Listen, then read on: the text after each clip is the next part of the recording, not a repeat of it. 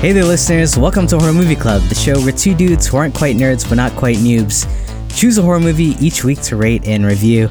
I'm Ashvin, and I'm on the phone with Brian. And on this week's episode, we're going to be talking about the 1984 film, The Terminator, directed by James Cameron and starring Arnold Schwarzenegger and Linda Hamilton.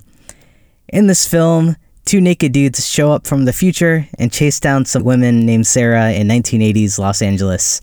If you're new to our show, we're going to have a spoiler free discussion for the first part of the show where we'll talk about the background of the film.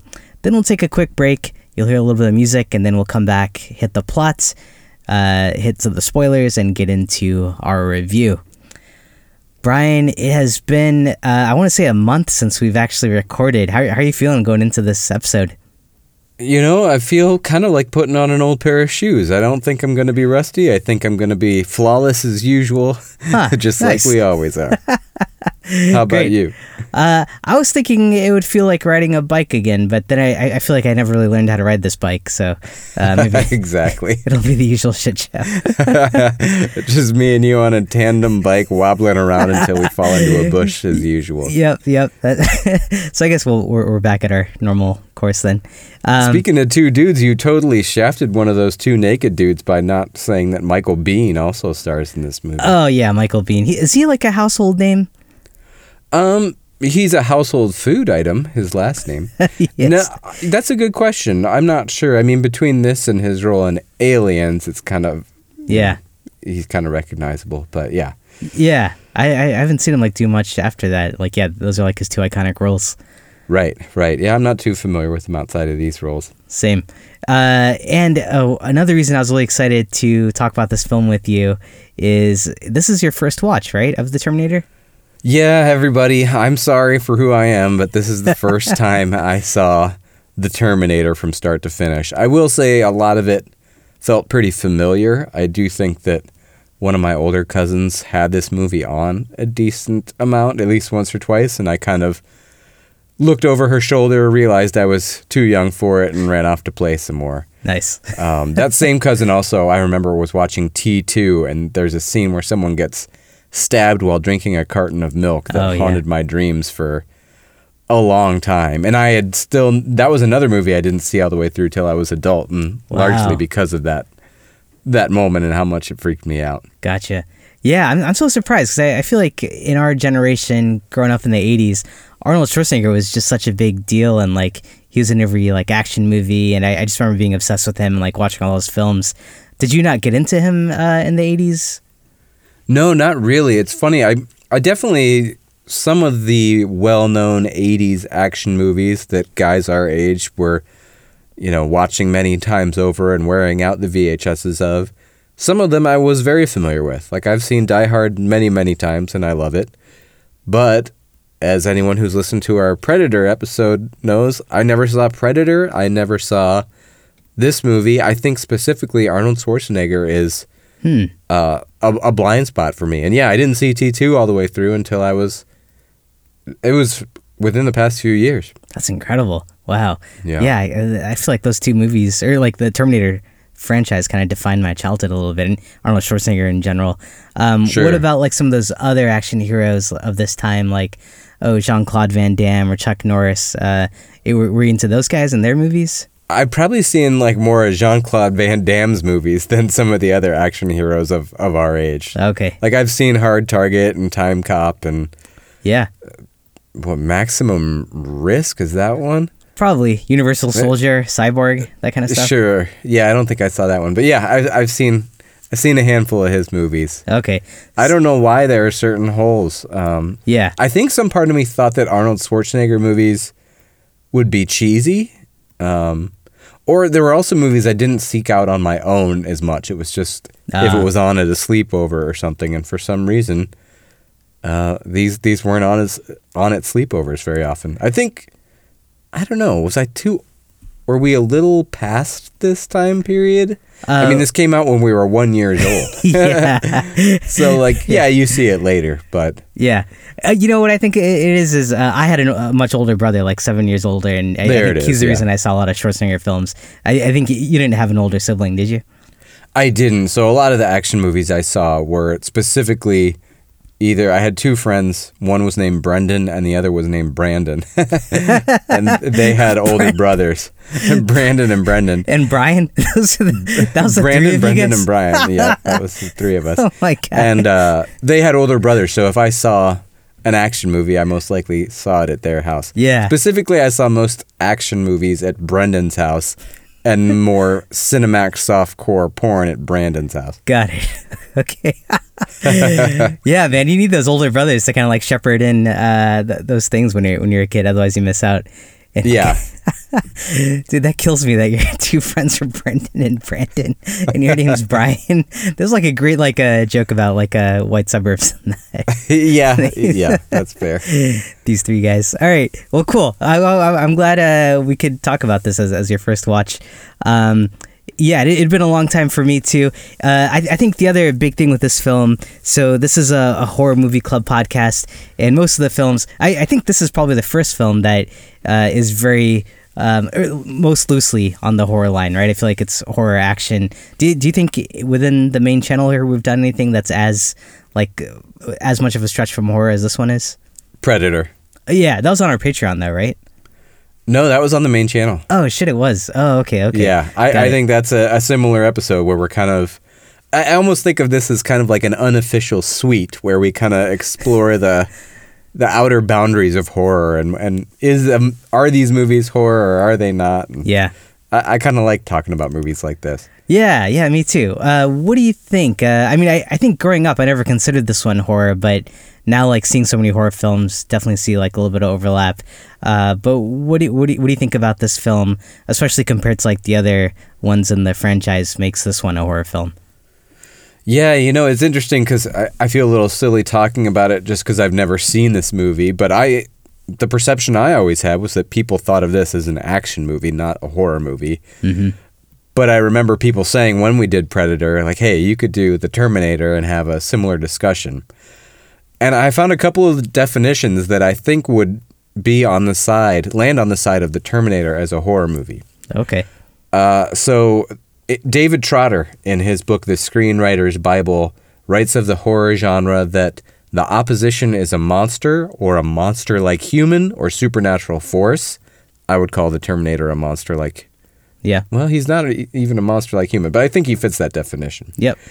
He says this genre leans heavily on shock and surprise. Hmm. And then of action, he writes these stories usually open with an exciting action sequence followed by some exposition. Although these can be suspenseful, the key to this genre is exciting action. Exciting action. Okay. Even though there's a lot of action in this movie, it is mostly, we'll discuss some elements of this movie in this combo, but we'll keep it spoiler free. A lot of the quote unquote action is just the Terminator killing people who are almost defenseless. Oh yeah. So it's not like your typical action movie where there's gunfire exchanged. Sure, this movie has some of that.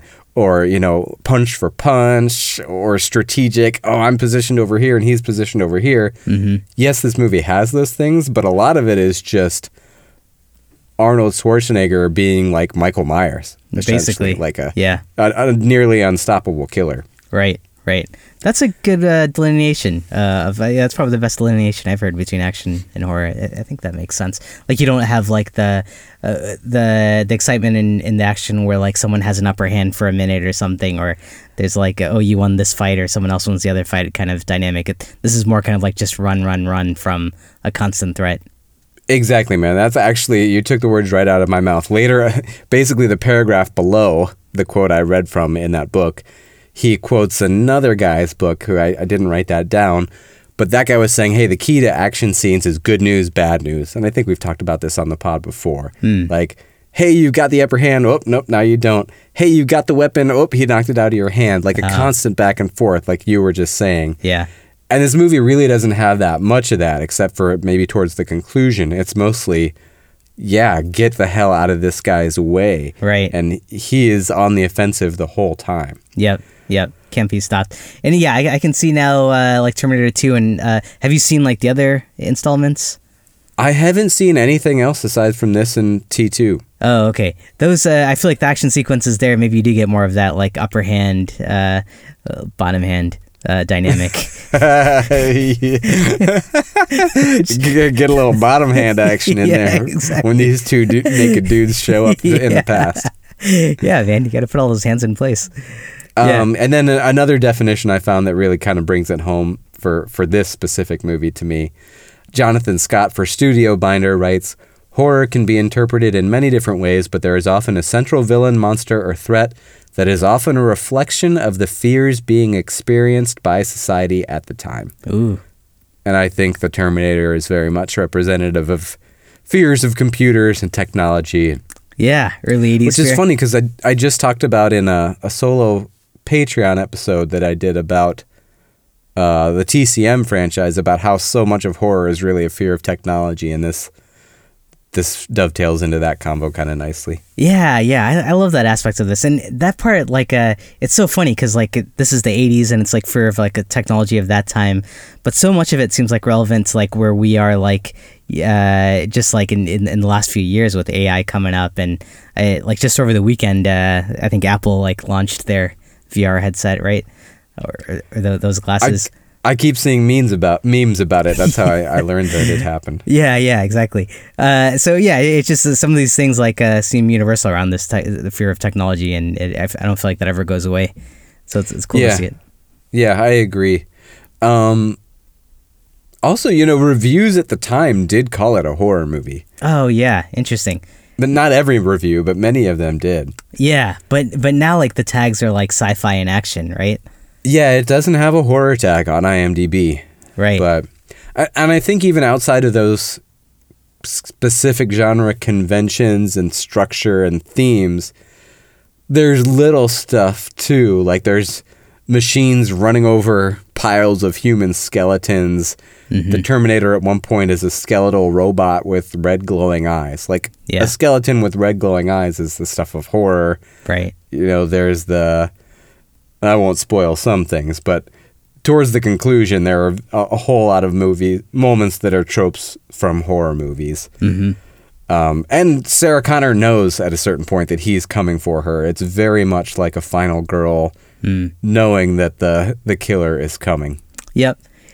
I agree, and and I think if you look at the inception of it, uh, I think James Cameron was like inspired by Halloween, and uh, I didn't realize this, but yeah, this is his second movie, and his first film was Piranha 2, which square squarely horror, and then after this he does Aliens, which is also like sci-fi horror. So I think you're right. I think when it came out, this is definitely horror, but that's also interesting because uh, do you think a movie could come out today that's horror, but then the world changes enough that like 10 20 years from now it's like oh well actually that's not horror that's more just like sci-fi action. Like do you think time plays a role in how horror movies are viewed looking back? Yeah i, I definitely think it plays a role in how they're perceived and how they're categorized. It's funny you, well ashwin just said this is we haven't recorded in a month. Uh, we did a whole bunch of backlog work beforehand but ashwin went to india for a while i went to disney world and we went to a a restaurant called they they have there called the Sci-Fi Dine-In where you eat in a table that looks like an old uh, car from like the 50s or 60s, and you watch movies play on the screen, and it's old. It was kind of more intense than I expected. I, I probably wouldn't have taken the kids there had I known, but they showed clips of like 50s and 60s sci-fi horror. Oh no way! That's and cool. it's funny because at the time, the intention, so many definitions of horror you'll see too it's funny if you see other genres defined, they they talk more about st- plot structure, but oftentimes with horror, people just say something intended to horrify the audience. Oh, sure. and so you watch these movies at the time, and some of them made my even my kids laugh. Like oh. there was a giant spider monster, and the kids were laughing at it, mm-hmm. but it was intended to horrify. Sure you know, it totally missed the mark and it doesn't age well. Yeah, right. But does that mean it's no longer a horror movie? Right, right. It, it's an interesting discussion, and I think sometimes it's not really a hard science. You know, I yeah, I don't think I can be stand here and be like, no, you can't call this an action movie because it is that as well. But right. I do think it's probably closest to a horror movie if you had to pick one genre for it. Yeah, yeah. I think the other thing that keeps me from like 100% agreeing with that is the usage of guns. Um, how many other horror movies have we seen, especially like lately? That uh, I, I just like, yeah, guns aren't necessarily like a weapon that you see used in, in horror films. So, uh, how do you square that with the, that and the genre and, and, and that weapon? Yeah, that's a really great point and something I thought about as well. I think if the Terminator was going around killing people with a kitchen knife, there'd be no question about this. There'd be no question that this yeah. was a horror movie. But since he uses guns, it's harder to call it a horror movie. And that was something else I was thinking about too. Was wow, how much does the weaponry used in a movie define what genre it is. Like, right? Yeah. if it's swords, you know, like, oh, okay, it's probably like a sword and sorcery. Yeah. If it's fists and feet, okay, it's probably a martial arts movie. If it's guns, it's an action movie. If it's uh, some force of nature, it's a disaster movie. Yeah, the weapons like define the genre. Right. That's if crazy. someone dies from it, it, like I could tell you the body count and what the cause of death was, and you could tell me what the genre. Like, right one person dies and it's from cancer. Oh, okay, it's a drama or a romance. right, uh, right. Nobody exactly. dies. It's a romance or a comedy. You know, yeah. it's. Uh, yeah, that's wild. Yeah, uh, those things are so telling. Um, it's also I, I find that interesting because we're, we're so conditioned, for, like with slashers, which is maybe what someone might put on this. Uh, yeah, to be more about like the scare of someone running around with like a machete or a knife or something, and guns like feel like more action. Even though if you look at our, our current environment, that or the world that we live in today, like gun violence is is more scary and more realistic than someone like going around with killing people with a knife, right? I mean, in the 80s and 90s, a, a, lot of the movies reflected a fear of crime, specifically a fear of crime in like downtowns cities. of major cities. Yeah. But boy, I don't think that James Cameron could have predicted how scary the scene where the Terminator comes into a bar and starts shooting up, like mm. how that feels today compared to how it felt back then. Right, like, right that is a real fear nowadays that anytime you're in a public place, you could just be shot. And right? Yeah. I know people will argue, like, hey, it's still really unlikely for that to happen, but it's more likely than it's ever been, pretty much, unless you're talking about the Wild West. Exactly. Exactly. Yeah. Yeah. I know. It seems like even that's gotten even more scary and more real of a threat.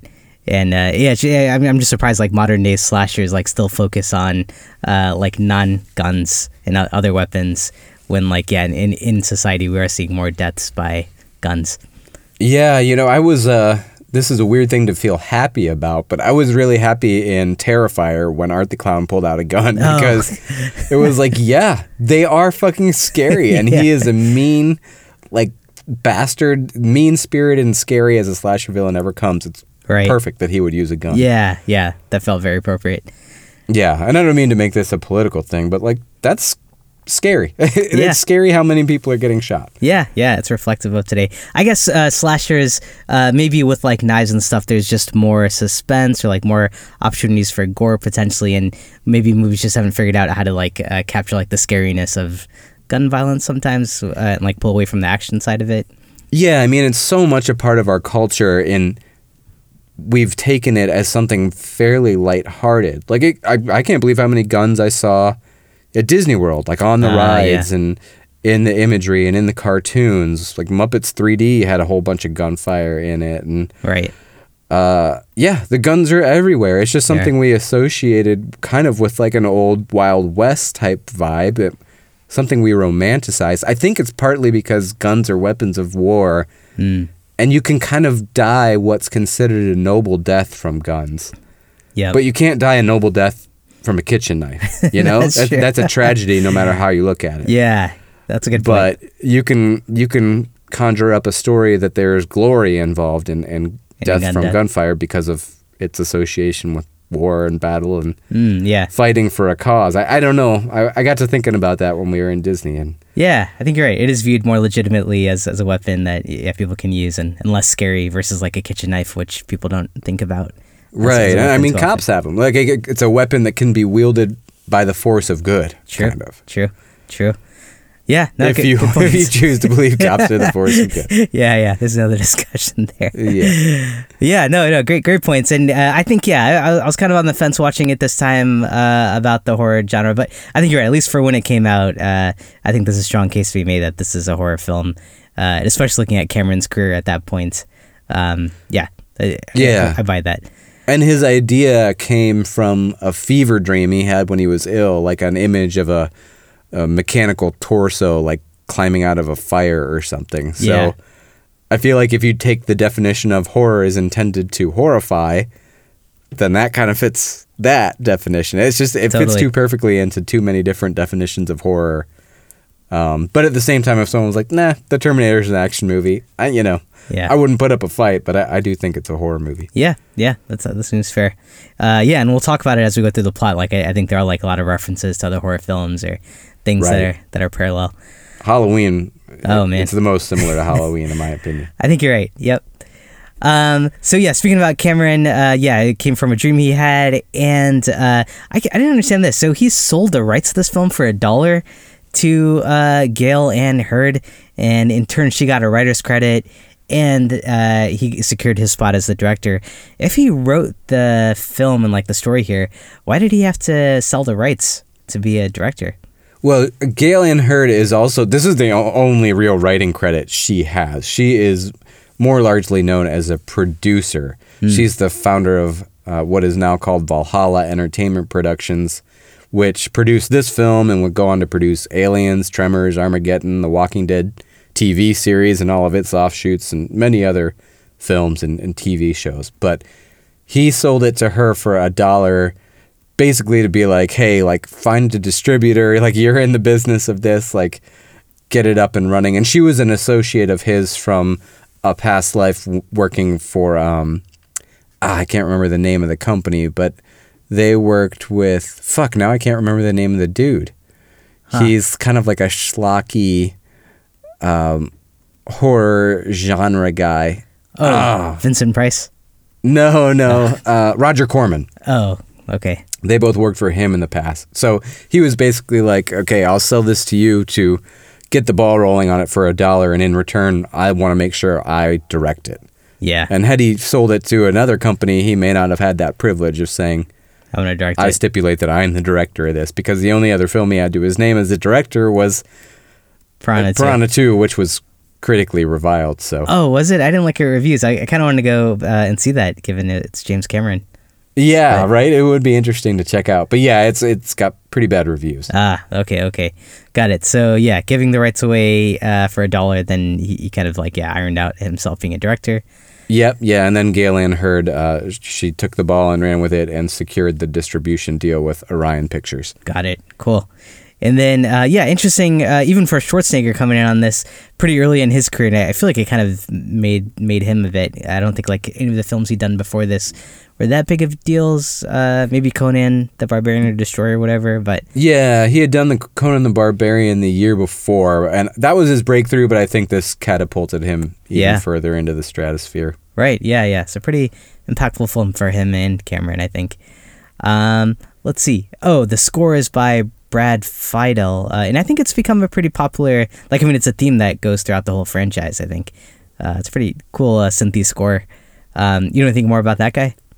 Yeah, he also scored Fright Night from 1985 and its 1988 sequel. He scored Wes Craven's The Serpent and the Rainbow, scored Terminator 2 and True Lies, among many other films and made for TV movies and such. Oh, cool, man. We should do that uh, original Fright Night at some point. I can't believe we haven't done that movie. Honestly, there's a lot of vampire movies we haven't covered. Yeah. Uh, and speaking of James Cameron and Bill Paxton, uh, James Cameron's is it ex-wife now? Oh, Kathryn Bigelow. Yep. I can't remember if they're still married or not, but I she think so. directed Near Dark, starring Bill Paxton, Oh, and that's a vampire and film. he's he's got a minor role in this. Yeah, a vampire movie we should cover. Bill Paxton was in this. Yeah, he was. Uh, so when Arnold is uh, appears as a naked dude, he uh, encounters a group of punks and asks for their clothes. Yeah. And Bill Paxton was one of those punks. Oh wow, no way. I'll have to Yeah. check that out. That's crazy. Uh, cool. Well, uh, the film was a huge success. Uh, 78 million on a budget of 6.4 million. Uh, as we mentioned, there have been five sequels. Do you, do you know the years of the sequels? Yeah, Terminator 2 Judgment Day came out in 1991. Terminator 3 Rise of the Machines came out in 2003. Terminator Salvation in 2009. Terminator Genisys in 2015. Terminator Dark Fate 2019. And there was a TV series that ran from 2008 to 2009 called Terminator The Sarah Connor Chronicles. Wild, yeah, that's that's that's quite a run. And uh, you've only seen one and two, which I think most people would agree that like that's the best of, of the franchise. It doesn't sound like anything else has kind of lived up to the the heights that these two have achieved. Yeah, it sounds like everything else has gotten negative reviews. I'm curious about Dark Fate though. Hmm. Yeah, I think just because I. I think Cameron came back because he wrote the story it was based on, and didn't Linda Oh. Hamilton come back for that one? I think. Oh, cool. Yeah, probably. Uh, nice. Yeah, it's- it's a, it's a cool concept, and uh, yeah, kind of crazy how, how they've like dragged it out uh, for so many years. Um, like Dark Fate, that was like that wasn't too long ago, right? That was like within the last ten years, maybe Yeah, five years ago. five years. Okay, got it. Yeah, that's awesome. Uh, Rotten Tomato score hundred percent, which is crazy, and Yeah. eighty nine percent by the audience, so pretty high up there. Um, what else? You got any other background on this film you want to review? Won Saturn Awards for Best Sci-Fi Film. They called it sci-fi instead of horror. Mm. Uh, best Makeup and Best Writing. It also won Saturn Awards for uh, notable crew member Stan Winston was the lead behind the Terminator effects. He's an Academy Award-winning special effects makeup artist who's worked on dozens of films, including The Thing, Aliens, Terminator 2, Predator, and Jurassic Park. T2 won him two Oscars for Best Makeup and Best Visual Effects. I think he has two more Oscars on top of those. Wow. Uh, yeah, Adam Greenberg shot the film, and he was Oscar nominated for his work on the sequel, Terminator 2. Uh, he also shot Near Dark that we were just talking about. Um, let's see. I don't know that I have anything else. Oh, I think we'd be remiss not to mention the little nugget that O.J. Simpson was supposedly considered for the role of the Terminator, but James James Cameron couldn't picture him as a cold-blooded killer. Yeah, most of the world can't. that's still out for debate. Oh Yeah. man. That's yeah, that's, that's kind of hilarious. And I I think the other thing that was really funny was uh, Schwarzenegger was uh, originally supposed to be cast as the good guy in this one as Kyle Reese, which uh, Right. yeah, man, that would have been a such a different film. It it certainly would have. Man, I got to say, Schwarzenegger crushed it as the villain. Yeah, he's, yeah. he's scary. Yeah, yeah, he did a really great job here. Um, any anything else? No, I, I want I think I'm ready for the Ohio connection. If you are, Yeah, let's do it. also, you know, I don't know if it's a function of being in Rusty or just a rich convo about horror, but 28 minutes is longer than we normally go by the time we get to the Ohio I connection. know, I know. This is gonna we're out of control here. I know. uh, we're, I think that tandem bike went down a hill and we Yeah. can't stop it. I know. Okay. Look out, everyone. are uh, just two naked dudes going out of control on a tandem bike. Can't figure out how to hit the brake. So, our Ohio connection, as always, comes from our friend Alex, who owns the Jukebox Bar and Restaurant in Cleveland, Ohio. He connects every movie we watch to our home state of Ohio for us. And Alex says The Terminator is a science fiction action film directed by James Cameron and starring Arnold Schwarzenegger about a cybernetic assassin sent back in time to kill Sarah Connor, whose unborn son will one day save mankind from extinction.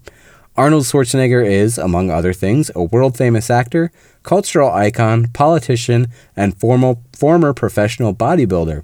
He began lifting weights at the age of 15 and won the Mr. Universe title at age 20. He is widely regarded as one of the greatest bodybuilders of all time. In 1970, he won the first of six consecutive Mr. Olympia titles, along with the AAU Mr. World competition, which was hosted in Columbus, Ohio. Oh, that's awesome. Cool. Yeah, thanks, Yeah. Alex. And by the way, while we're thanking people, I forgot Patreon shoutouts. Uh, these have been accumulating for a little while. So thank you to Mikey, McKenna G, Kieran E, Aaron C, Lajdida, hope I pronounced that right, Julian D, Sussy, Steve C, Alex, Slasherton, Jake, Scarlett M, Trevelin, Ms. Dangerously, and Janalee S. A lot of international folks on the Patreon this That- time. So that's awesome. cool to see. Yeah. Yeah. yeah, Thanks a lot, everyone. And uh, if you haven't signed up for Patreon, uh, while I was in India, I, I got a chance to listen to Brian's latest episode, which is a solo rant on the Texas, Texas Chainsaw Massacre franchise. Which really nice job, man. That, that was that was really awesome to hear. You should start a podcast someday. Oh, thank Just, you, man. Just do some solo rants. On, I'm glad. I'm glad you liked it.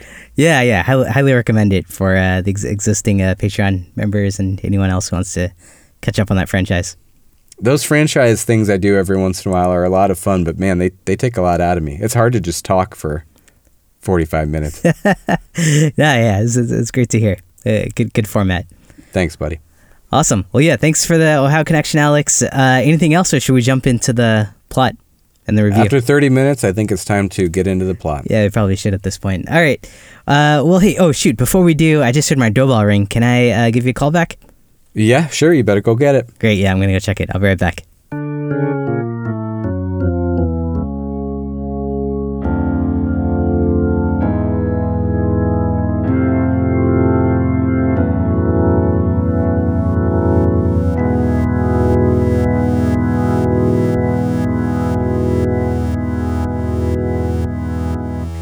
Hey, Brian. Sorry, I'm back.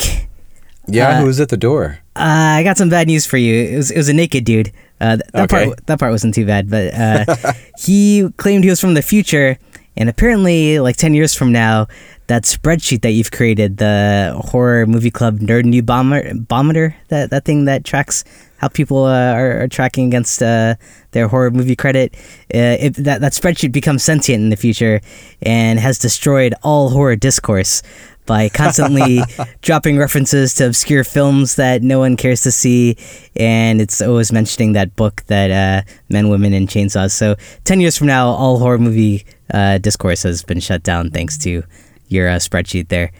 Uh, so anyway, I convinced him that I was I was a newbie and, and, and that it, it wasn't me, it was you. So you got Impressive. like yeah, so he's going through the phone book looking for Brian Besessi. yeah, yeah. I think he got like six seven hours before he's up to you. There's a semi-famous guitarist, and I think like a guy who used to be a high up at J.P. Morgan and Chase, and maybe still is. But then, uh, Hmm. And then I'm, I may be the third most prominent Brian Besessi. That's awesome. That's- Glad you got some coverage there. Damn. Yeah, yeah. I'll, I'll keep an eye on those guys. Yeah. Uh, I guess that's the benefit of having a name like Brian or Brendan or Brandon versus Ashvin. You don't know how much I branched out by being friends with you. I know you really broke the alphabet on that one. Yeah. Uh, but I, I'm missing that kind of uh, insulation on on the phone book. I don't feel like there are too many Ashvins out there, kind of uh, exposed here.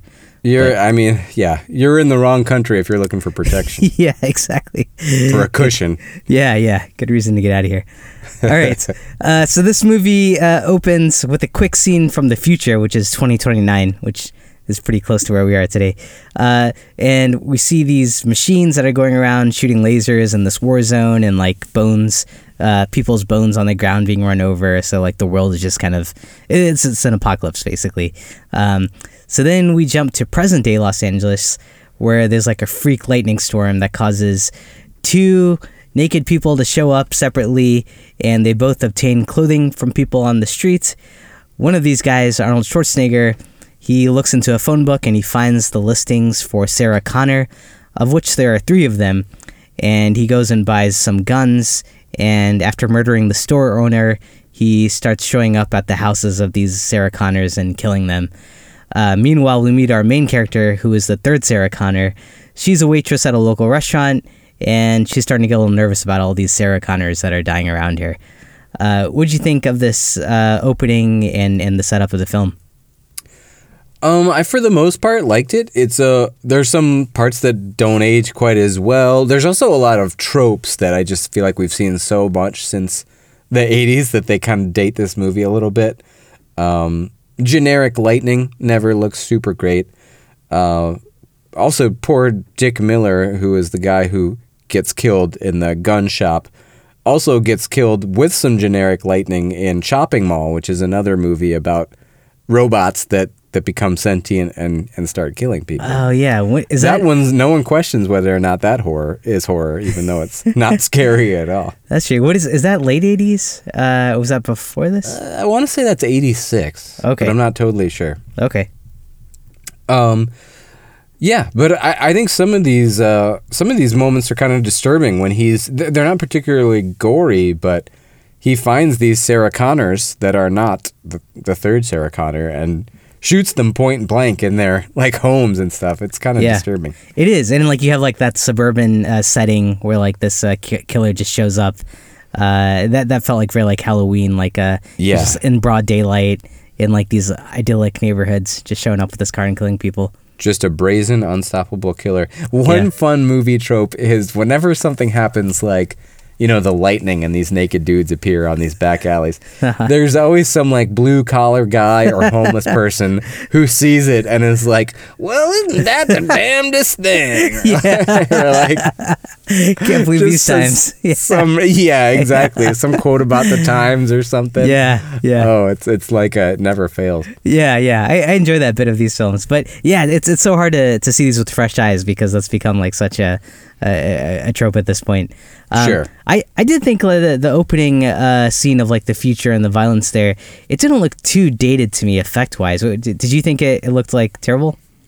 No, it, it looks really good. There's the problem with this movie. Uh, you know, I say the problem, but it it looked good for when it was, and it, it still looks really good. I think there are some stop motion effects that are intercut with, you know, real mechanical, it, very good practical effects, and it just kind of they look bad by comparison. Uh, sure. So like Evil Dead has so many stop motion effects that it just becomes part of the movie. Yeah. But later on, especially in the third act, there's some stop motion that's interspliced with some, you know, very good mechanical puppetry, and it's just like Yeah, it sticks out like sticks a sore out. thumb. Yeah, I know that. Even with uh, yeah, anytime we see stop motion, I always wonder like how that uh fit films back then. Like it, because now like it always just looks terrible, like so goofy and silly. But uh, yeah, unfortunately, it does. I, I appreciate it though. Um, yeah, I do think the best effects are as practical as far as you can go, and then using a computer assist when you, when you need it. sure, sure. Yeah, that's the best. And this movie, you know, didn't have that. T two would, but Yeah, right, right. This is all practical uh, and stop motion. Um, yeah, eh, I, I thought the uh, the theme song was really cool too with the opening. We we, we get that uh, great synth work from uh, was it Brad? I think it's Brendan or Brandon. Yeah, Yeah. Brad. Yeah. Uh, I also this time noticed that if you pause at the right moments when uh, Arnold Schwarzenegger is walking towards that group, you can see some uh, some things. Did you notice that? okay. No, I didn't notice that. Yeah, I don't think I noticed that as a kid, but this time I, I, I try to pay attention, and yeah, there's some shadow movement. So, Okay. yeah. Uh, also, um, the way they both arrive, uh, is there. Um, Both the testicles, you mean? yeah, both the testicles arrive at roughly the same time. uh, I, I I just think it's interesting. Like he kind of shows up. Uh, like I, I think there's a really interesting kind of uh, difference in the way like Kyle Reese, like that the human shows up versus Arnold Schwarzenegger shows up, and like uh, just like off the bat, like their their actions are like so different. Like Arnold Schwarzenegger. Uh, the way he approaches that group and like what he does with his eyes and the dialogue, just very robotic and, and like alienish, versus like the other guys like a lot more human in his interactions. Right. There's a certain vulnerability to Michael Biehn, which works really well for this role. Yeah, yeah, right, right. I wonder, as the first time watching this, you don't know that Arnold Schwarzenegger is a machine, right? Or a cyborg or whatever.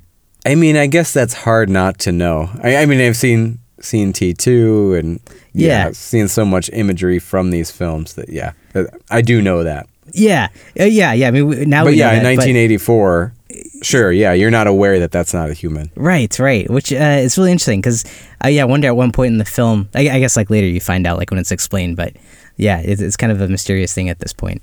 Sure. Um, and then I, I think we get like the tropey, like the city is like very dirty and gritty and crime ridden, a lot of police everywhere. That you mentioned. Yeah. Yep. Okay, cool. So yeah, uh, interesting enough opening, and then we jump to uh, yeah. So Sarah, who's like freaking out because all these other Sarahs are Sarah Connors, people with her name are dying. She ends up at a nightclub where she's planning to rendezvous with the police who are going to take her under protection. But before the police get there, Arnold Schwarzenegger shows up and uh, tries to kill her, but he's interrupted by the other guy from the future who takes down Arnold Schwarzenegger with a sh- shotgun, and he helps Sarah escape. This guy, whose name is Kyle Reese, explains to Sarah that he's a soldier from the future and he's been sent back in time to protect her from Arnold Schwarzenegger, who's a Terminator and is trying to kill her. The reason the Terminator is trying to kill Sarah is because in the future, robots or machines or whatever take over the world and begin wiping out humans. But Sarah's future son, John Connor, helps form the human resistance so that the mach- so oh yeah and, and, and because of this the machines have decided to send a terminator back in time to kill sarah so that john is never born uh, sarah struggles to buy all this but after the terminator chases them a little bit more her and Kyle Reese are taken into police custody, where a psychologist confirms for her that Kyle is probably unwell mentally. Uh, what do you think? Like, I, this is a pretty long uh, action sequence and like a, a chase scene, but uh, what would you think? I liked it. I mean, it's creepy when he starts coming into places and shooting them up, and it's an interesting psychological mind state for Sarah Connor to be in. She's hearing these stories on the news that weirdly two women named Sarah Connor were killed in seemingly unrelated murders, but maybe they are related. And this vague feeling of, hey, whatever this is is probably coming for me. Then she meets somebody who's like, yeah, it is, and here's why. Mm-hmm. Then she's got the cops who are like, nah, this dude's crazy. uh, so it's kind of cool, cool character dynamics there. Yeah, yeah, that's an interesting head fuck. I, I think it would have been so cool uh, if, like, I know there's like a whole franchise that's built off this film, but what if these were just like two crazy people uh, from like modern day who weren't from the future and just like living in this delusion and like hunting her down? Like, that would have been pretty scary and messed up, right? They're both just living the same delusion. yeah, like if what if you and I like started like chasing someone on the street and like telling, like oh that dude's from the future he's trying to kill you but I'm also from the future and, and like we just like lost our minds like that. I, I, just a collective delusion. Yeah, yeah, I like that. Yeah, yeah, that could have been a whole different movie which which would have been wild. But yeah, Sarah's obviously in a state of shock here. I think the action sequences are pretty cool too. Like uh, and they're like stretched out pretty long. It's like the nightclub scene is really cool. Like the way he shows up and even like the nightclub. It's called like something like Tech. Uh, tech noir. Yeah, tech noir, and he's like standing in front of that sign, and it looks really cool. Yeah. And then there's like a car ch- chase sequence. There's like a garage sequence. Uh, there's just like so much like going on here, and it's like a long chase, which I think goes back to your earlier point about like how uh, it's just this constant like dread that's like chasing them that they're trying to escape, and uh, kind of similar to like a horror film. Right. Yeah. Yeah. They are like action scenes and sequences, but there you're right. Like you said there's not so much good news bad news. It's just run. all bad news and you've got to run from the bad news. Yeah yeah exactly. it, it all looks really good. There's a certain uh, aesthetic and texture of the movie that i think like is james cameron's direction and the cinematography from adam greenberg. It's just yeah. It, and they john carpenter was an inspiration. It, it has a carpenter-esque vibe. It does it does. I feel like there's a, a, grittiness to some of it, especially like the police station, like the, the guys that was smoking and stuff, and uh, drinking coffee with a cigarette in it and stuff, and like everyone's like really tired, and L.A. like feels very gritty. So, uh, I, do, do, you think that was like kind of uh, taken from John Carpenter a little bit? A little bit, but I also just feel like a lot of '80s movies were really gritty. like, oh, sure. There was a lot of stuff that kind of was noir-ish mm. back then. But at the same time, if I think about Die Hard, which shit was that the '90s? Oh man, the first one I thought was late '80s, maybe. I don't know. Uh, yeah, it might be. It might be like '88. That mm. has like a lot more polish to yeah. it. You know, like there's a certain grittiness, but it doesn't have this like scuzzy dystopian feel. And I do think a lot of that comes. That is very much a Carpenter vibe. Carpenter vibe. Yeah, that makes sense. Because like Alien, which would have been a few years before this, I feel like it has a more polished feel than like L.A. here in the 1980s. Right. Sure. Sure. So, yeah, it's interesting. Uh, but yeah, I, I think it adds a really cool atmosphere to this film. Yeah, indeed. Uh, the Terminator, who uh, is got a little bit messed up from crashing a car, uh, goes and I think you, you, get a great horror sequence here where he like goes into this apartment and like pulls his eye out and he like puts these glasses on. Um, it, it looked like he almost looked like Michael Myers there, didn't he? He did a little bit, yeah. The uh, they're kind of uh, it's like an animatronic Schwarzenegger for certain shots that oh, does yeah. look like Michael Myers, and he's kind of got an open wound at his forearm that he's digging around in. Oh yeah. I, when we come back to intention, I do believe that scene is meant to horrify the audience. Yeah, yeah, that one definitely. Uh, I, I think that stuck with me as a kid. Like that's a gross scene. Sure. Uh, and, and pretty gross visual. Um, but now the Terminator puts on some cool shades and he attacks the police station, killing all the police officers. Uh, Kyle and Sarah barely escape. They head to a remote hotel, and after a brief, is it a rumble in the sheets or a toss in the hay? What do you what do you call it? oh shit! I think we need to edit out somehow.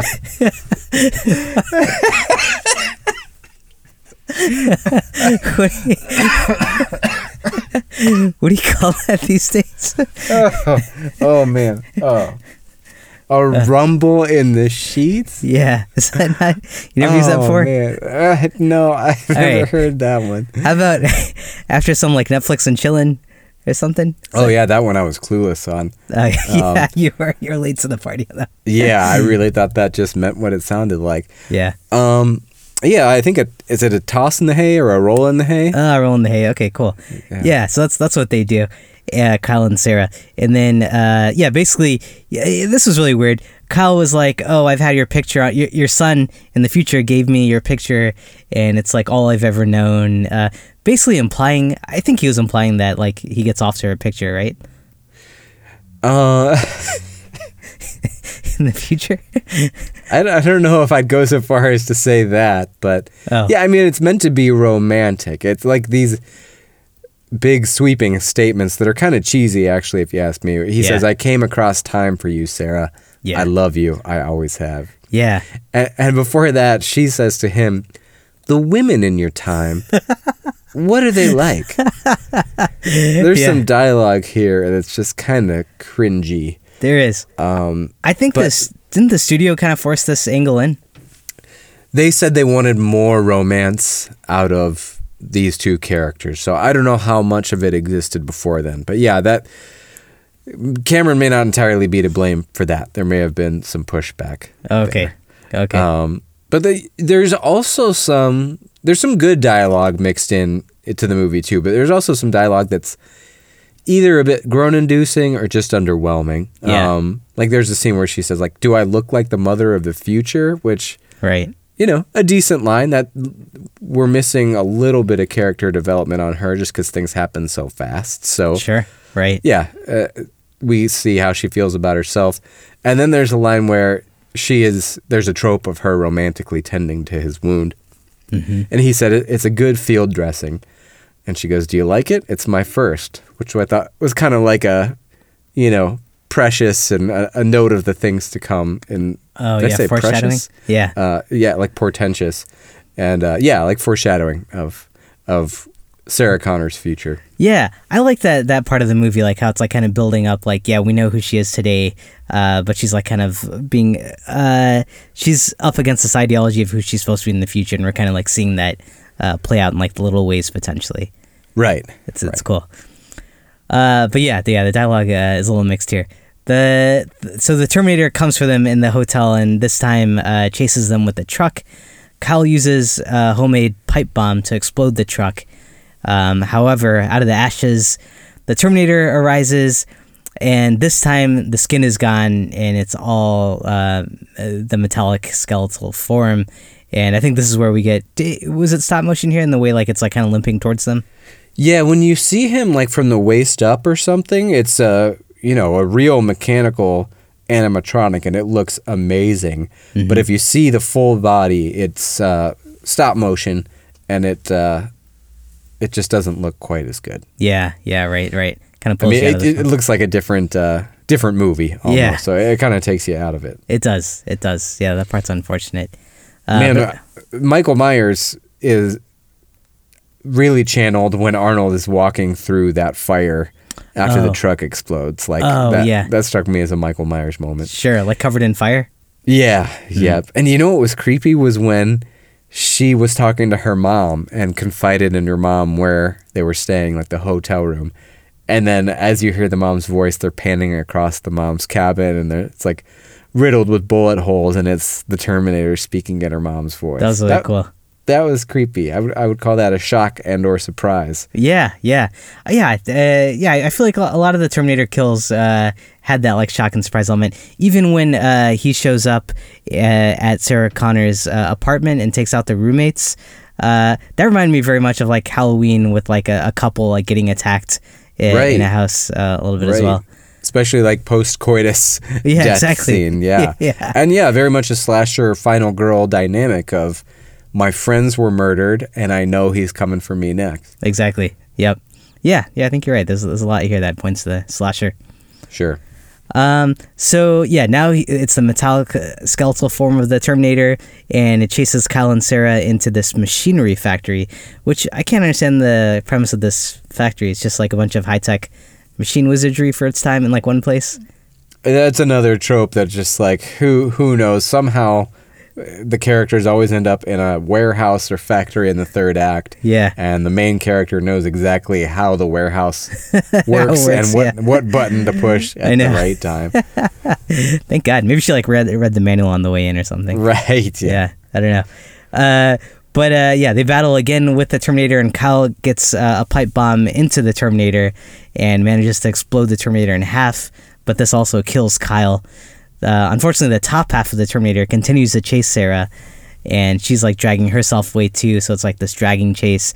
But she's able to finally stop uh, the Terminator by crushing it in some kind of hydraulic press machine, which uh, smashes it uh, and uh, terminates it. Uh, what'd you think of of like this whole sequence? I thought it was cool. It was a cool conclusion. Yeah, it's a something we've seen before that that third act in the factory and pushing the button that kills Yeah. the baddie. But it was still really cool and yeah, even though some of those stop motion scenes take you out of it, the Terminator looks incredible when he's just kind of that mechanical animatronic type thing. It Yeah. looks really really good. Like Yeah. it couldn't it literally could not look better. Right, right. It's a pretty scary uh, visual. Like It's the- a scary design. It's very skeletal. Yeah, exactly. Pretty pretty scary to see that. And uh, yeah, I, I think the whole truck sequence was, was a lot of fun as well. Uh, Yeah. and, and like scary and just constantly had like that uh, nonstop uh, aspect of like the way he was chasing them and hunting them down, which uh, I like that. These felt like very long action sequences of them just kind of running. and just almost um like pointless to like futile in a way like he just Oh, cannot yeah. be killed he keeps coming back Right. the they think he's dead and then a torso comes back to life and Yeah. chasing her which is something straight from a horror movie exactly.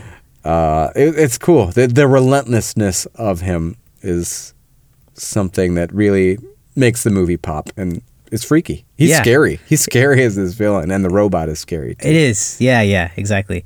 Uh, Yeah, I think it's also, uh, yeah, when you, I, there's so many like parallels between uh, the Terminator and, and Michael Myers. Like they're just, um, it's like they won't stop. Uh, there's like no like logic coming in the way. It's just like so like a sole focus on like just kill this person. It also reminds me of like, uh, it follows where like isn't that kind of like the mentality of like the possessed entities there as well? Right. That the only goal is to get to you, and they nothing distracts them from that. Exactly. They're just gonna keep coming and coming and coming. Yeah. Yeah, really interesting.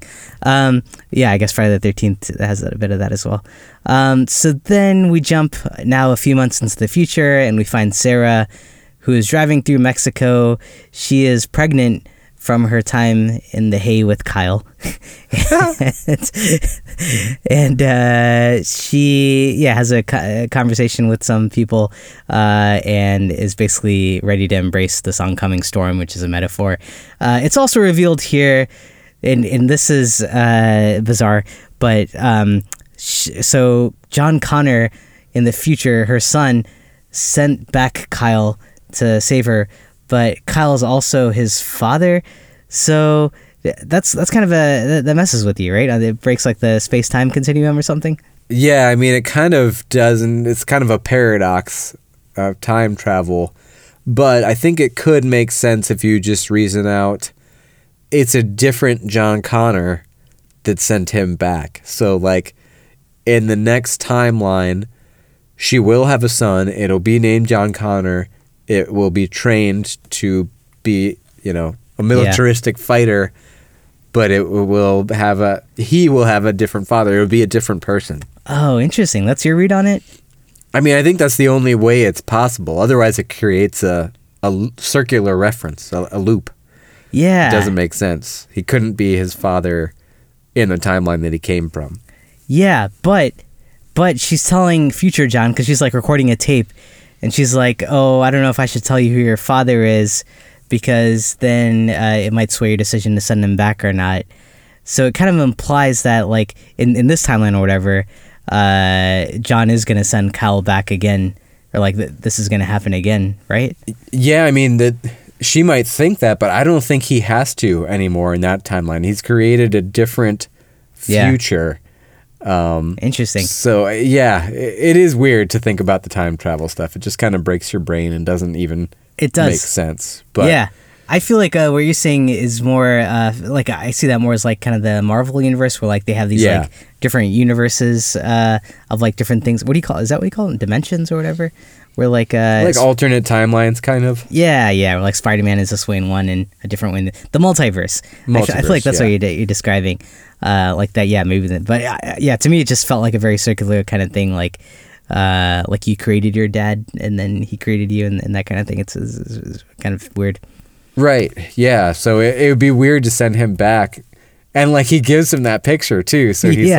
like it's almost like he knows like I might have a different dad when when this is all over. Yeah, yeah, yeah. I, I guess this goes to everyone's philosophy of, of time travel and how that all works.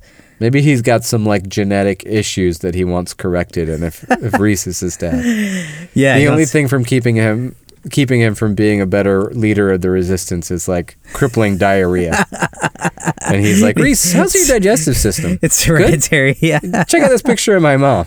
yeah, yeah. Let's just go back in time, Yeah, have yeah. sex with her, and we'll clear, my issues right up. Oh, that's a great fix.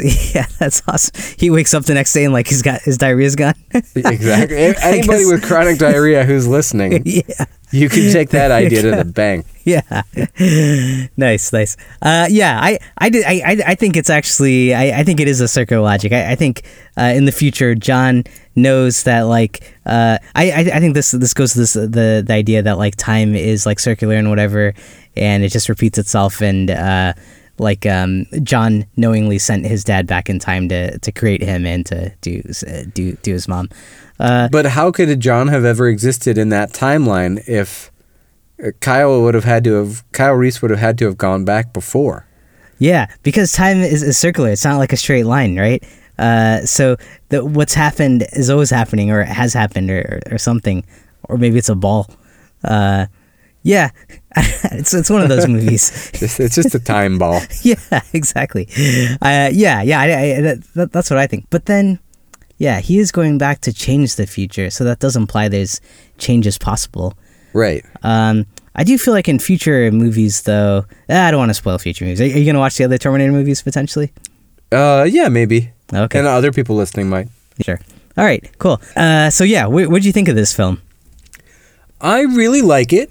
It has some things in it that keep me from loving it. you know, similar to Halloween, I, I it, it's a thing I love about Halloween, but also keeps me from like giving Halloween a five out of five. Is that it's so simple, like it's just very basic.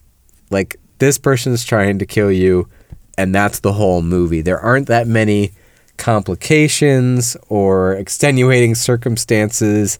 There's not really a plot, a plot and a B plot. It's it's just it is what it is, and I think that's a strength because it can just kind of be the engine that drives the movie forward on this relentless cat and mouse game. Mm-hmm. But at the same time, it just makes things a little less rich, so it's harder for me to fall in love with the movie. Yeah. Uh, what did you think of it, and what have you thought of it? You know, was it always w- well regarded in your mind, and how did you feel this time? Uh, I mean, I feel like I've always uh, thought T two was like the the stronger ND because like uh, it does maybe create a more interesting storyline. Uh, by like yeah, there's there's you have like more Terminators and stuff and, and more kind of relationships at play. So I hear a point about like the lack of complexity, uh, keeping it you know too tight. But I think now after like the years of horror films that we've been watching, I've come to appreciate like a good horror film that keeps it simple. And I, I feel like in the last month, was it in the last month or the last two months, we've talked about like some really complicated horror films like The Empty Man and uh, what was it? What was the other one? The Changeling? Uh, yeah, yeah, Yeah. But yeah, those were two where we just like we. I think we know too much. Yeah, exactly. So, so yeah, I, I think you're right. There- There's a balance there, and I, but I think what I like about like Halloween and, and this film is like they are so focused, and it keeps you so grounded. Um, I, I do think maybe uh, when you have a film that's like so minimal plot wise and like so focused, then it does put more. You, you have to make up for that, right? It's like some other area. So did did you feel like there was something that uh, like was there like great characters or action sequences or something that made the film more interesting despite like a very simple plot. I think maybe that's what ultimately keeps me from absolutely loving it is that yes, it's simple, but there's not the, that thing that like makes up for it. I don't have the connection to the characters that I would like to have. And that's something that I often find with Carpenter as well, who was an inspiration for this movie. Mm-hmm. I think Linda Hamilton's performance is just okay. Like I don't know if it's the way she's directed or not. I think she's a lot better in T2. Uh, I think Michael Biehn and Arnold Schwarzenegger. honestly, Arnold's performance takes the cake. He was the it best does. Yeah. in the movie. He was awesome. I just had trouble connecting to the characters enough to really like sink my teeth into the movie. It, it that gritty vibe of it is awesome, and that's what the movie should feel like. And I would never want to take that away from it. But there's also like a certain cold detachment that comes with that too. I don't know if it's because of that aesthetic or just because of the way the characters are written and that some of the dialogue isn't that great. By the way, one of the quotes towards the end, as she's uh, narrating a diary to John, is uh, she's Speaking of Kyle, and she says, "In the few hours we had together, we loved a lifetime's worth." and that's like just that like, one? oof, that's a little painful. Yeah, you're not gonna seal that for uh, for, for Valentine's Day this year. yeah, yeah. She'd be like, "What? Few hours? I spent way too much time with you." Yeah. Um, so yeah, I think that's just the the limits for me. Things that keep me from loving it are the dialogue isn't always great, and I just don't have as much connection to the characters as I would like. Yeah, the plot is missing complexities, but like you said, that's not necessarily a bad thing. And the more I watch Halloween, the more I like it. I think sometimes a, a very simple, efficient movie like that is it's a strength in its own, and you just have to get over the fact that this is what the movie is. That's yeah. all it wants to be. Yeah, yeah. Maybe on rewatch it, the, those have stronger value. I think I felt that way the first time I saw Halloween too. Like, oh, that's it. Uh, right. But then, like, yeah, you, you watch those things a few times and uh, you start diving into the other elements of it potentially. Sure. Uh, yeah, but I, I, think that's a fair critique. I, also think I, I don't know if this is related uh, to the characters, uh, but I, I, that whole like love interest angle, um, it, I, I didn't I didn't feel like it was necessary. Even that like last scene of her like in Mexico that felt like very unnecessary. I, I wasn't really on board with like her and Kyle's relationship, which uh, I get it. Like now it's like critical that they did what they did because John wouldn't exist, but um, I I feel like the movie could have done without it. What what do you think? I don't know. I like the angle that Kyle is John's dad. I feel like the movie would have been really, really basic if that if they didn't have that angle. Yeah. Um, I liked it. I just wish some of the dialogue around it would have worked a little bit better. Sure. I think they had decent chemistry. I just yeah, the the way some of those scenes were executed, it does maybe have the feel of, hey, the studio gave pushback. He went back and did some rewrites, and yeah, it got a little cheesy in the process. yeah, they crammed something in there. Uh, yeah, that, that, that, makes sense. Um, the, uh, the, when we talk about their chemistry, I feel like they're. It, t- it took me a while to get on board with them because uh, obviously when they first meet, it's like in in this panic of, of like a rush of like escaping that nightclub, and he's like pretty aggressive with her. Um, and like yeah, within like 20, 25 minutes, I I couldn't tell if like when they got to the police station, was she like on board with him at that point, or was she still like kind of on the fence, like yeah, this guy might be a lunatic potentially. I think she was a little on the fence, and then as she saw, like, okay, all the cops are dead, and this guy's broken free from his cell, and he's like chosen to come to me and find me and get me out of here. Like, this is the person this is I need to trust. yeah, sure. And sure. like, if no, if all of these cops couldn't take this guy down, like something is up. This yeah. isn't just a random dude. Sure, sure. Yeah, I guess that was like a turning point in their relationship, seeing all the cops taken out. Uh, so yeah, that, that's fair critique. Uh, what do you think like works really well in this film?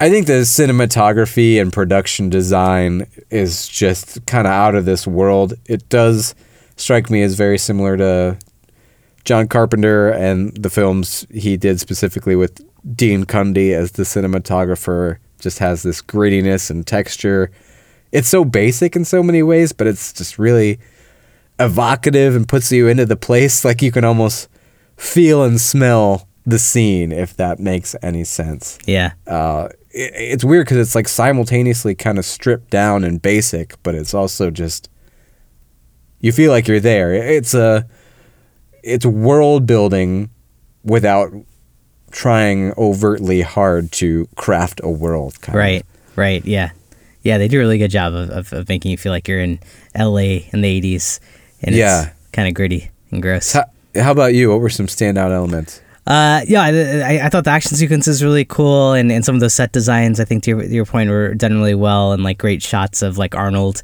and yeah, his acting as uh, uh, was he? A, I guess he was a cyborg or machine or whatever, half man, half machine thing. Was really cool. Thought the practical effects, except for the stop motion, uh, all were like pretty cool. Uh, like like the gore looked good when uh, he was cutting himself up. Um, yeah and then I, you know, I, I thought they really cleverly had a lot of like subtle nods uh, about like technology throughout the film. Like you know, there's on one hand like there's him as a Terminator technology trying to kill people, but then like he would like call the answering machine and be like, oh, it's just the answering machine that that also needs love, or um, the yeah they would like points like modern day machinery and uh, like make comments about it which i, I thought was a kind of smart uh, way of like tying this future like uh, apocalypse to like uh, people's current relationship with technology. Oh, interesting, interesting. Yeah, it does say like the machine, the machine needs love too. Yeah, right. That's uh, very interesting. They say that, and then like there's scenes like where they're watching like some construction machines, or like uh, in, in, in present day and stuff. Which yeah, I, I just thought it was a cool tie to like the the modern day machinery. Sure. Yeah, it makes sense. Yeah. Um, you mentioned gore back there. One thing that struck me, and maybe is part of the reason this isn't thought of as a horror film, is that when Arnold kills people, it's a fairly bloodless affair. Oh, good point. He just he points and shoots, and we often don't see anything beyond that. I'm pretty sure with the first two Sarah Connors that he kills, we don't see anything but him point and shoot. Yep. Uh, with Dick Miller, who owns the gun shop, uh, he you know, yeah, we can see that he kills him, but we don't see Dick after he's been shot. We just see you know, see and hear the shot. Yeah. Um, so it's it fairly cuts. tame on that front. Yeah, yeah. I think the, the only gore like that I, I, could really recall is like yeah him that scene like with him in the bathroom like digging in his arm or his eye, right? Um, which and, yeah, and even like Halloween isn't super gory, but the kills are so personal. Like mm. they're undeniably horrifying. You know, we get uh, oh shoot, what's her name? Not Annie Brackett, like in her car. No gore there, but it's just like very realistic, very yeah. hard to watch. And then, you know, Bob gets pinned to the wall. Yeah. Everything is in detail, even if it is not gory. So yeah, that's true. I think this movie doesn't go to the lengths to horrify you about the deaths that take place. It's yep. the deaths are action movie deaths. Yeah, right. And, and I think that comes back to like being guns versus uh, knives. Yeah, uh, like a, a, gory gun death. I feel like isn't a thing we've really learned how to like show on a film. I think it. I mean, there's a lot of very gory action movies that have done it, but they they they play it up a little bit differently as more like flair and style than this mm. is horrifying. There's blood everywhere. Sure, sure. Yep, that makes sense. Uh, yeah. That uh, any other big strengths or or the, I, I, thought the score was really good too. Do you, what do you think of the score? You know, the score is really good at some parts, but there's other parts where it just feels like a guy punching some keys on a synth. Oh, it's like really them. cheesy. It's just like, like barely even music. It's just like. Oh yeah, yeah. I, I think we got a little too obsessed with synths in the, the 80s there, but uh, yeah. Actually, it reminded me of the Chopping Mall score a little bit at times. Oh, but, sure, um, sure it's a good score. There's just parts of it that I'm like, eh, I'm not into this. Ah, okay, okay. I, I, I always love the. It always feels like very retro when we watch movies from like this time, like the the the, the yeah the style of music that these guys were into back then. For sure, it it fits. It fits the movie. Yeah. Uh, let's see. I had some themes. I mean, obviously, there, there was the fear of uh, technology that you mentioned. Anything else jump out to you?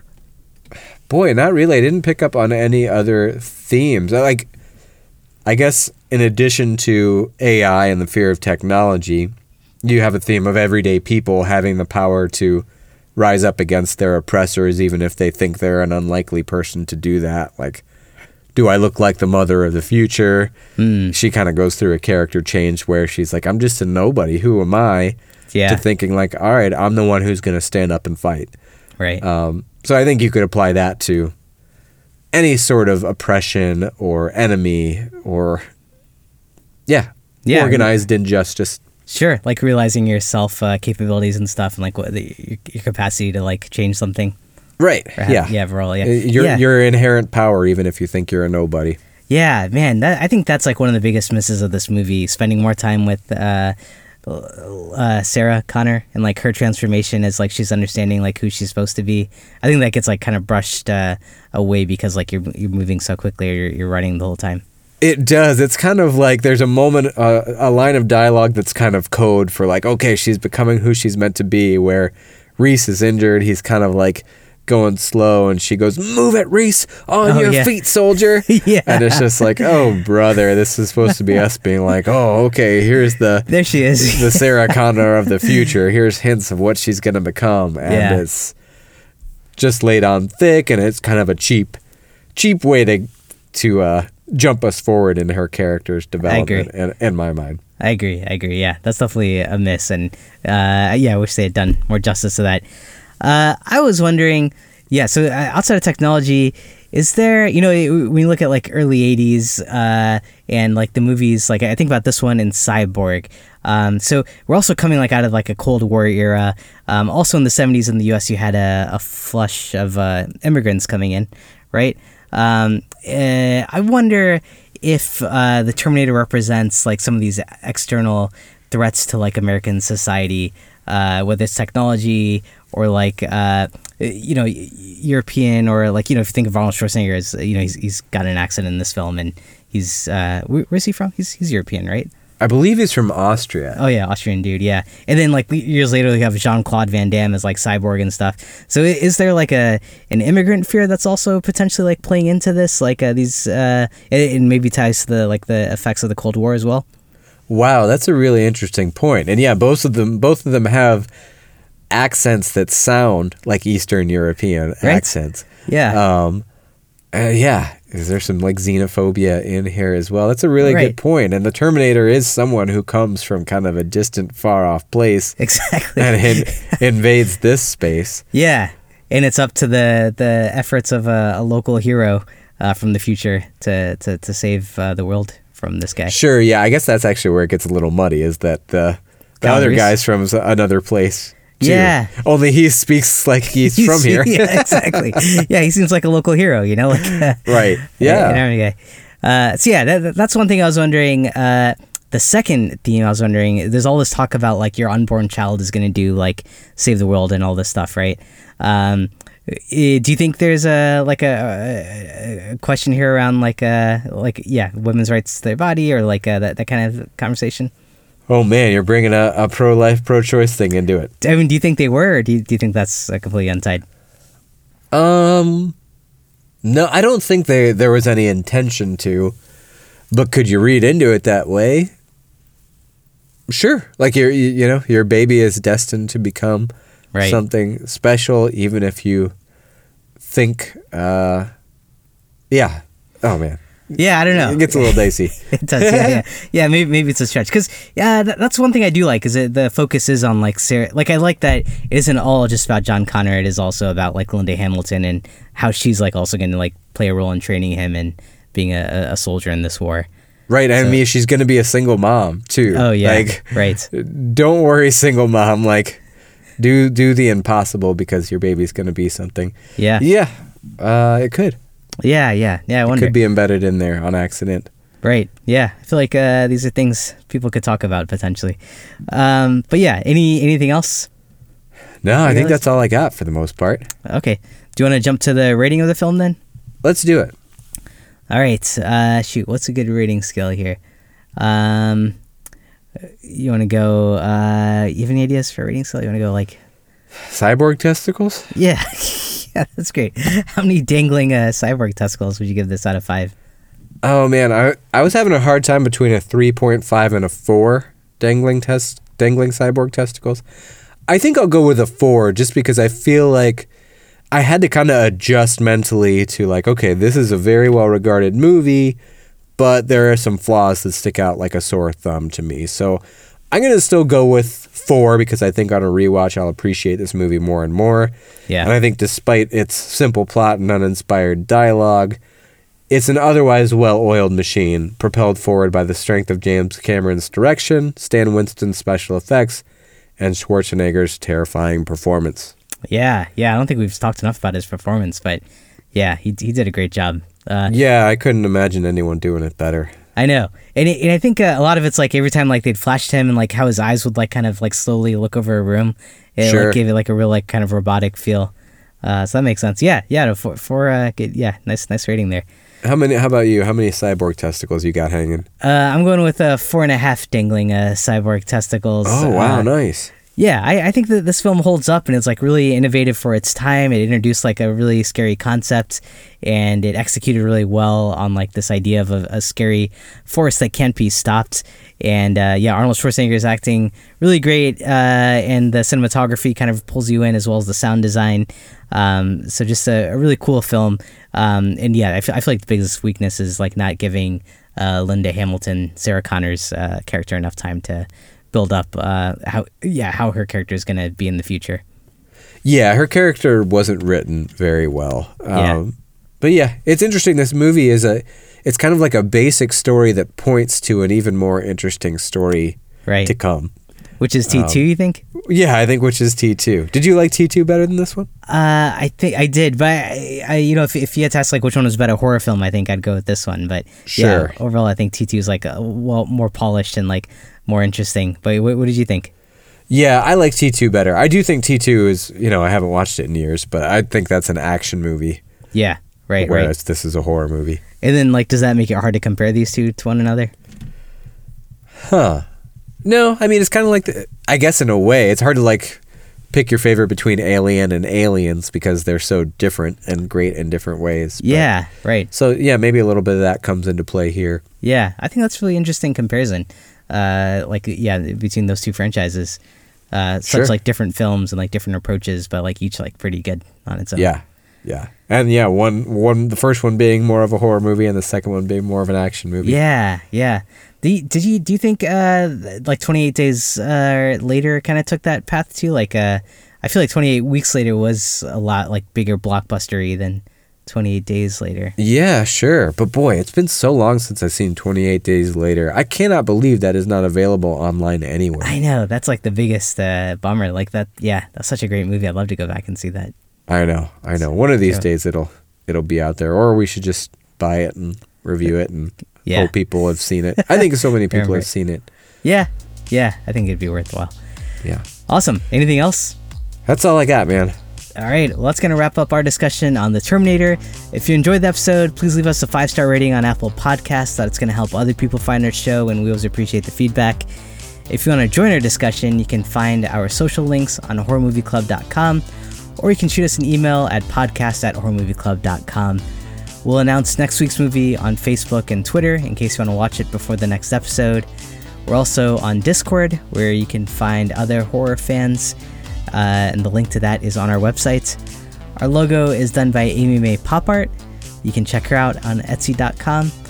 You can subscribe to our Patreon page and get access to some cool bonus content for as little as a dollar a month. The link to that is also on our website. And until next time, if you're having explosive diarrhea, consider creating a time machine and going back. Oh, and, and then, well, first make a time machine. Give one of your friends a picture of your mom from when she was young to, to have a good time with. And then send him back in time. Oh, but first make sure also he doesn't have explosive diarrhea currently. Uh, check his ga- ga- gastronomical. Is it gastronomical? Gastronomy? That sounds like uh, like farts in outer space. yeah, yeah. Uh, gastroenterological. Oh God, we need to end this Uh, quick. Maybe get a tool sample and then send him back in time, and then your problems will go away. Apparently. There you go. You, you know, there's like poop transplants you can do. You Oh, can get a yeah. healthy person's poop transplanted into your body. Maybe just do that instead of the time The machine. whole time machine thing. Hey, uh, how does that work? Do you take the poop and then like put it up your butt? Uh, no. Oh, good question. Yeah, I think they probably injected up your butt. Hmm, interesting. We should uh, switch poop sometime. See what happens. I don't think so. I'm pretty happy with the way my system works. How about you? Are you happy with the way things are going? I'm good, but I'm, I'm always interested in like uh, an alternative to see what else could be what could be different. But All right, ex- exploring other uh, other ways of life. yeah, can't say no unless you've tried it. All right.